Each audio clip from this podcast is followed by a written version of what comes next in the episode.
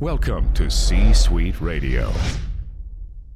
What's up, everybody? I want to tell you about a brand new sponsor for this week's episodes, Peakies, and they are a fantastic company here in the Bay Area. My good buddy Jared Tuska is the founder and creator of this food truck business, and it is absolutely amazing. And this is their message at Peakies. Our number one goal is to bless your taste buds. That's what I'm talking about. Peakies is a new food truck in the Solano County area. So if you are a Bay Area listener, then you know where I'm talking about. Good old Solano County and they are serving up giant gourmet hot dogs and wood fired pizzas guaranteed to fill your belly with pure deliciousness. Now, that's what I'm talking about. And you can follow their locations and brewery rotations on Instagram or Facebook. Just type in Peaky's Eats. That's Peaky's Eats, P E A K Y S E A T S. They also offer catering for weddings, special events, and corporate luncheons. You can contact them for a free quote at peakyseats at gmail.com. That's peakyseats at gmail.com. And now, dang it, I'm hungry for a hot dog and a wood fired pizza. Head over to their Facebook page, their Instagram, and hook them up. And uh, I know you're probably thinking, well, what if I'm not local? What if I'm not Bay Area? Hit them up anyway, send them across the country, and uh, keep them blessed and busy. Thanks for listening and being a supporter of the Brett Allan Show, a pop culture podcast.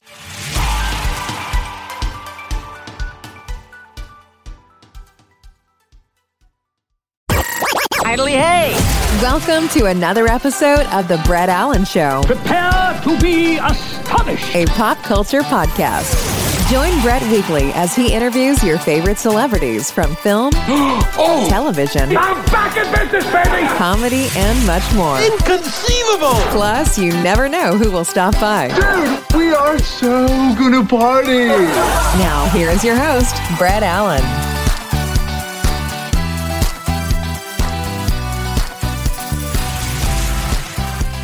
Dennis, welcome to the podcast. It's good to have you here today.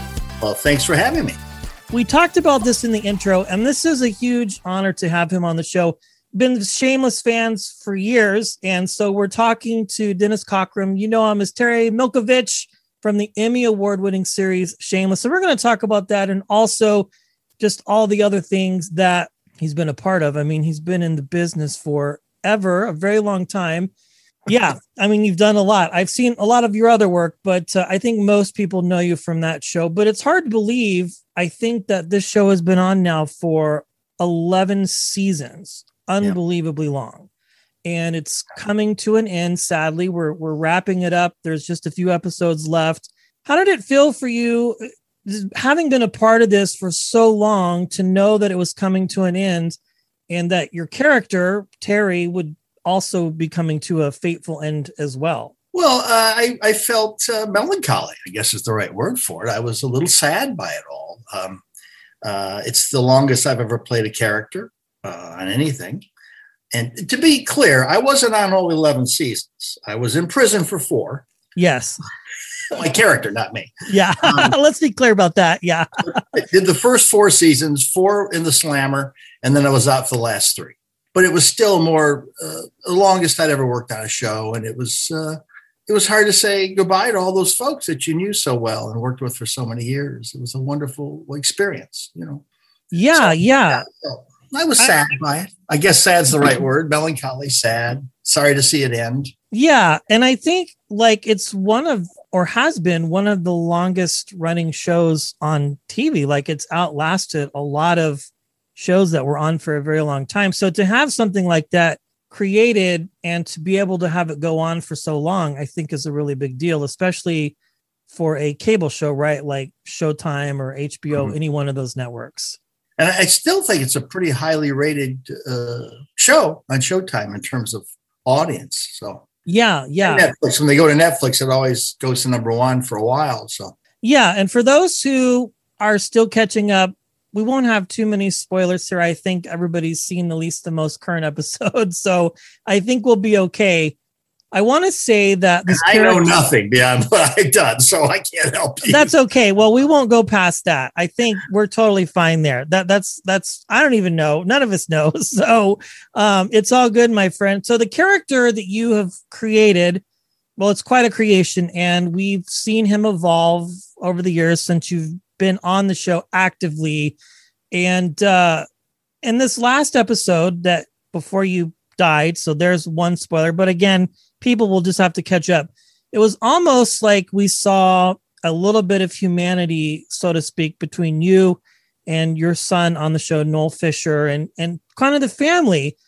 As an actor who's played this character and, and developed him so well and so long, did you feel like a, a sense of accomplishment for him as a character, as an actor, so to speak, or sort of a sigh of relief and go, okay, there's some sort of positive closure for his series journey, I guess would be the best way to put it. Well, I've it's been such a joy to work with Noel Fisher all these years as my son Mickey, and uh, I had definite ideas about how I thought we should tackle the scene. I had some ideas, and the fabulous Shanola Hampton directed that episode, who's been on the show from the start as V, but she directed that it was her directorial debut, and I was so honored to be a part of that. Kind of a funny story. Um, uh, last season, she was shadowing John Wells and other directors. That's what they call the business. When, you, when you're training, you shadow the director to see what they do and how they're doing it. So she was shadowing John. And, and I said I said, Are you going to direct soon? She goes, Yes, I think hopefully next season. So I said, Oh, that's great. I hope I'll be in it. And I didn't, I, I was. So that was great.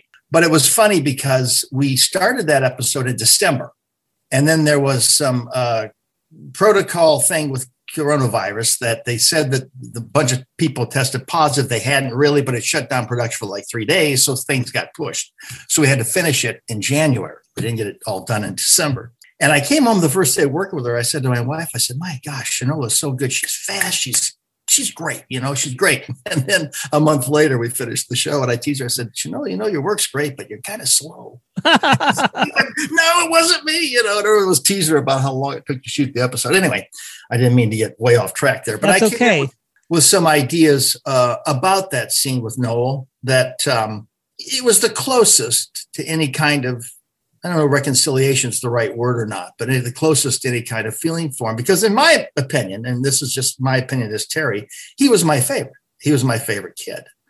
Um, I had always been grooming him in my mind to take over the business. He was the smartest of the Milkoviches, which is a, a, a bit of a short putt, but uh, you know, he, he, he had the most potential to run the business. And, you know, I wasn't going to put Iggy in charge of it or one of those other guys. So, and uh, Mandy just wasn't really a part of the business. And uh, so it, it was this, you know, I thought it was important to kind of get to that a little bit. So I had these idea, Noel and I worked it out about how the feeding would go, you know, and that having me open my mouth for the second bite was uh, as close to a I'm sorry as we're ever going to get from him. We kind of thought that, figured it out. And Shanola went with it to her credit. She was great, and open to it. And yeah. So yeah, it was. Yeah, I, I would agree with you. Yeah, there was. I felt like a lot of humanity, humility, on both parts of the characters in the show, and and to be honest, I got a little teary eyed to kind of see that whole thing come to an end and go, okay, these guys are having some sort of reconciliation and a way to kind of make it end well, so to speak, and give at least the viewers some closure to the whole relationship, right? Because it's just been all over the place, um, off and on for so long. Which I'll be honest, it's just been a hoot to watch. it's just been a trip. It's uh, been fun to do, you know. Yeah, I can imagine. And I've talked to other actors who have been on the show who have had long story arcs like yourself, and they all seem to say the cumulative response is like it's one of the best shows to work on in the sense that you just have a lot of shameless freedom they call it to just kind of create your character and just be who you want them to be right as far as like what they not necessarily what they say or was written but as you described kind of working things out between scene partners and going Yeah. okay let's do it this way there was an episode to, uh, to your point. Uh, you know, if you ever get a chance to work with John Wells, do it. I mean, he's just phenomenal. But an episode he wrote a few seasons ago, um, well, it was actually season four, going back to season four. And uh, they were taking me out of my apartment, arresting me in Chicago in my underwear, as always. And, yes and it was, he had a couple of expletives written, you know, da da da, what he was saying to the cops. And then he just, and he said, and he continues all the way to the car. Well, that was carte blanche for me to call these two cops everything in the book. And John trusted me. He wrote that episode, trusted me. I think he wrote that. I'm pretty sure he did. Uh, to just make it up as I went. He knew I would, and I did. And the two cops, they were actual Chicago cops. They hired to come and do this. Big guys, you know. Mm-hmm. So they were bracing me up like this, and I'm kicking and screaming and calling them everything in the book. And we get in the squad car, and they would just howl laughing at me, you know. And I, I said, "Do guys ever really do that?" They go, "Oh yeah." Because you would be surprised how many idiots all the that. time. It's going to help them in any way, shape, or form, you know. But uh, but yeah, so they do that sort of thing. Uh, Noel and I will laugh at. We'll get a script and we'll look at. it, We go, well, we got a Milkovich line. These lines a little bit, you know, put a little Milkovichisms in there, which usually means dropping some, you know, swear words. That's funny. Yeah, it's. I'm sure they're like, we know a guy just like you, or have worked with guys like you as far as arresting. Another moment of humanity, I think, too, is when Frank's character Frank is coming down, and you guys sit on the porch and just have a little bit of an exchange there. Kind of, we learn that his character uh, is coming to an end, so to speak, as well, as far as like memory and all of this. I just think it's great. Like it's the perfect way to end a show and really kind of bring closure to everybody. When you first found out you were getting this role and it was offered to you and you're seeing it described on paper, I guess how how do you get into somebody like that? Because I mean it's just so broad and you've obviously again we've said you've developed him as long as you've been doing it. So it's taken time, but initially you read the side of Terry Milkovich, like, how do you even go? How do I tackle this? It's insane. Uh, I, I talked to Noel about this, and I said, "Did you have any idea when we first were doing this that this was going to wind up this?" He goes, "No." He goes, "I was hired for so many episode arc." I said, "I was two, two episode co-star. I think is what it was originally. Was all it was there, and uh, and I didn't know much about him. And um, we actually got more backstory on Terry after he was dead than I got the whole time I was playing him I know. It was uh, but he was a totally reactionary character you know? Um i remember at one table read john wells said at the top of it he goes well terry's back so something's going to happen. And uh, what i like about what they've done in this last uh, season is uh, terry i always wanted to be doing something in every scene doing something. He had to be whether it was smoking or drinking or carrying equipment or uh, playing pool. He never he was always active so that when the inaction happened, it really, I think, drove it home. Oh, here's a guy who's now can't move at all. And the same bit with Frank is here's a guy who was able to, you know, he- he has the, you know, the uh, kiss of the blarney, as they say in the Irish, I guess. He could sit and philosophize on everything, and now he's losing that mental capacity. It's it's uh, for the two characters, it's kind of a, a circle to, to finish them off both. And what a joy to work with him in scenes. Just you know, he he said something to me in that scene that, that just changed my whole read of it. And it was just he just asked me a question. Uh, this the I think I asked him to shoot me, Mhm. and initially it was shoot me, and there was an expletive. I called him, and when I would do it, the crew would laugh, and I was si- I was sort of playing it like shoot me, so I don't have to listen to you anymore, you know. And Bill just said, "Is he serious?"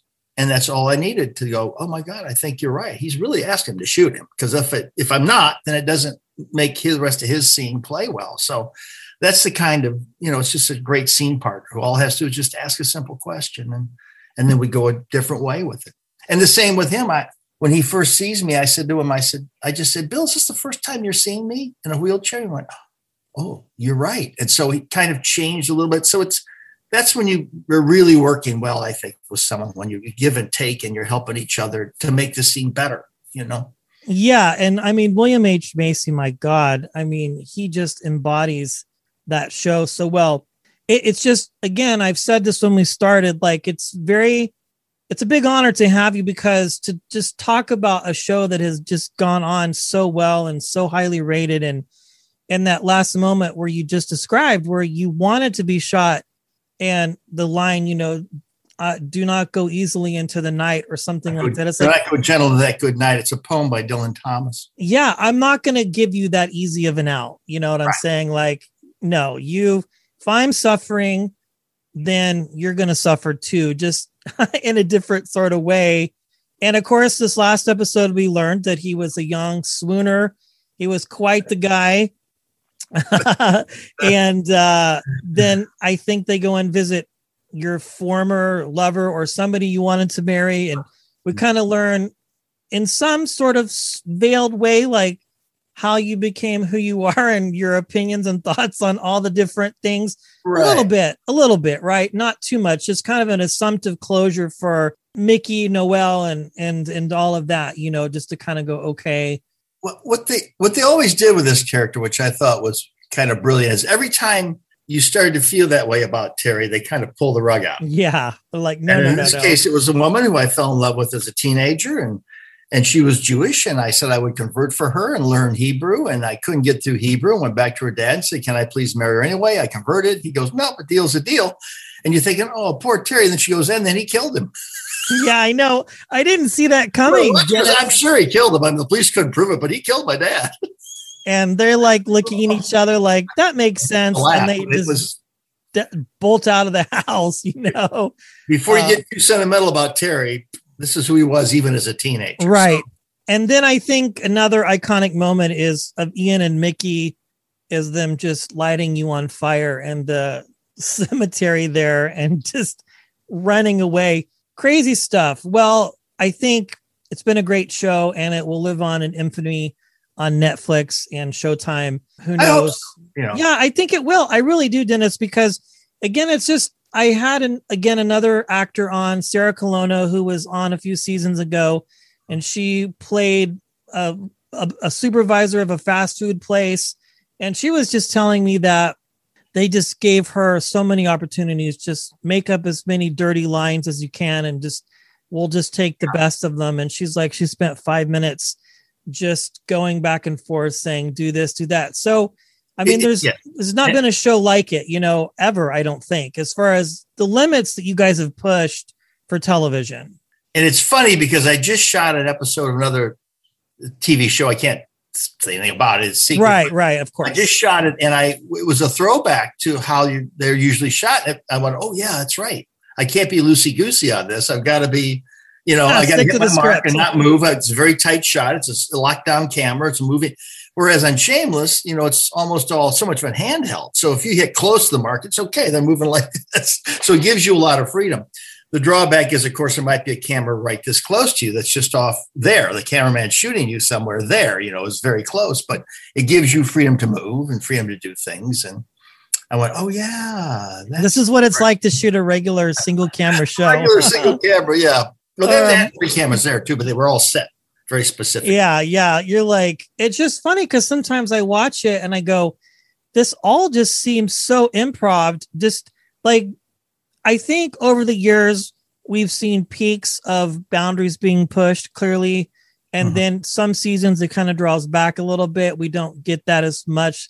A lot of the, you know, sexually oriented stuff, which whatever, it's part of the show. And then some seasons we get a lot of it. And then this last season before this one, we didn't get much. So they kind of just kind of fluctuate back and forth. But I think that's just what makes the show so fun is you just some seasons are wilder than Mhm. others and you just don't know what you're going to get. But it's been a blast. And switching gears here, uh, just a quick pivot um, before we run out of time. You've you've been in the industry for a long time and you've played a lot of different roles, comedy, drama.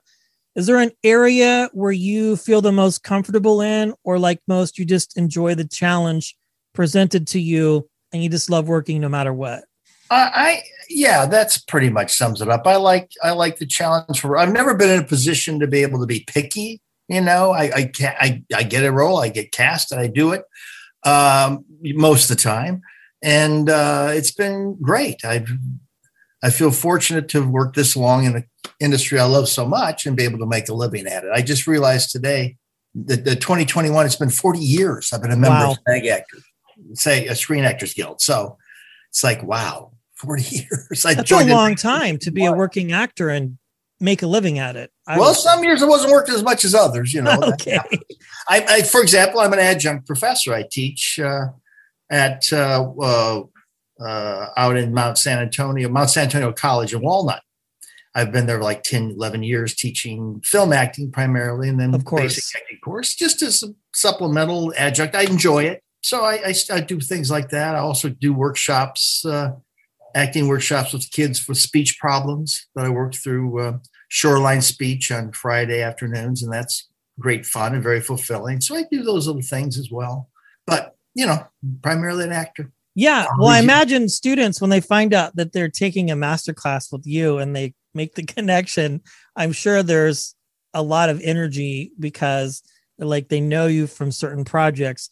And you've shown up in other chicago show universes chicago med i think you played a short little story on there. And and uh, Four, four episodes in that. Yeah not another not so nice guy. Un- unwittingly we found out yes. Well, you know, it's interesting because people ask, well, how do you, how did you play a guy that as bad as Terry? I said, well, I don't think he's a bad guy. no i don't And think they so go, at all what? I go, well, I don't think he's a good guy either. I, I think it's very important for actors not to judge the character. Your job is to create the character, uh, no, to portray the character. The writers create it. Let's be very clear. The writers create these characters. Don't blame me all for Terry Milkovich. Some writers wrote that, you know, and then I yeah just that's not a representation of you you're nowhere like that at all not even a little bit because what happens, I think, if you prejudge, if you look at the script, and go, oh, I'm the villain, then almost almost invariably you're going to give a two-dimensional sort of presentation of what you think the audience's idea of a villain is. You're going to pander to them in some way, which is not what you should do. You should create the character as fully as possible, you know, portray the character as fully as possible, and it's the audience's job to judge. You know, the audience tells me I'm a bad guy. I'm going to have to watch the shows and see. yeah i mean i've had conversations with others about that and you know it's that whole conversation of good versus evil and a quote unquote bad guy per se it's all about the perception of how we perceive you on the show. Although your actions as a character might lend to one place or another that doesn't mean that you as an individual in that role is bad. It's just kind of what you're doing. And you play it to the point where we go okay you know he's a this or a that. But then there's moments of humanity that we've talked about and we go well maybe not you know i guess we'll never know it does it at this point it's mute because your character died so Right. uh, right. in a very surprising way i have to say i did not see that coming uh by any means whatsoever Again, they it's funny. They just the writers just, you know, gotcha. They did. They did. Well, also, you know, when you started, I understand you were with a theater group. You've been Mhm. classically trained. You've done theater, a lot of other types, things like that. And I'm sure the love for that never leaves. But is there or was there ever a preference for one or the other? Or you just, again, it comes down to just working and enjoying the craft that you're so good at? I love doing theater, and the reason is because it's an actor's medium. I mean, theater, it's it's just you out there. Once that curtain goes up and the play starts, it's your show. It's the actor's show. If we screw up or mess up, we have to fix it. And it's you and the stage manager running things, and that's it. And you play a character for an hour, two or two, three hour, whatever it is, however long the play is, with a beginning, middle, and an end, and an arc, and the whole thing in one shot. And I, to me, it's much more an actor's medium. You're being seen from your top of your head, the bottom of your feet. You're acting all the time. You know, all your whole body, et- et cetera, et cetera. So I, I think that's an actor's medium, which makes it appealing. Uh, I love film and television because it pays more. you know, just be Oh, honest. yeah. At some sure. point, I would did a lot of stage work, and and there was a point where I said, "Gee, I'd really like to own a couch." you know, I'd I like, like, to have to a do, yeah, a nice TV or something like that. When I, when I started out, I would get cast in a show in some city, rep or stock or something. I'd load my car up and off I'd go. And whatever fit in the car is what I took. And I would get there and buy an old, you know, uh, dresser and a bed. And, and uh, when I was done, I'd leave it and go on. You know, that was kind of my life. And um, starting out in theater, that's why I think so many young actors are the same way. They're going job to job and starting the theater. There's not a lot of money, but it's exciting and it's fun. And and I can remember uh, in Chicago, my my first wife sitting there going, "Well, we should get some furniture." And I went, "I don't think it'll fit in the car." My first thought was, "This that's not going to fit in the car."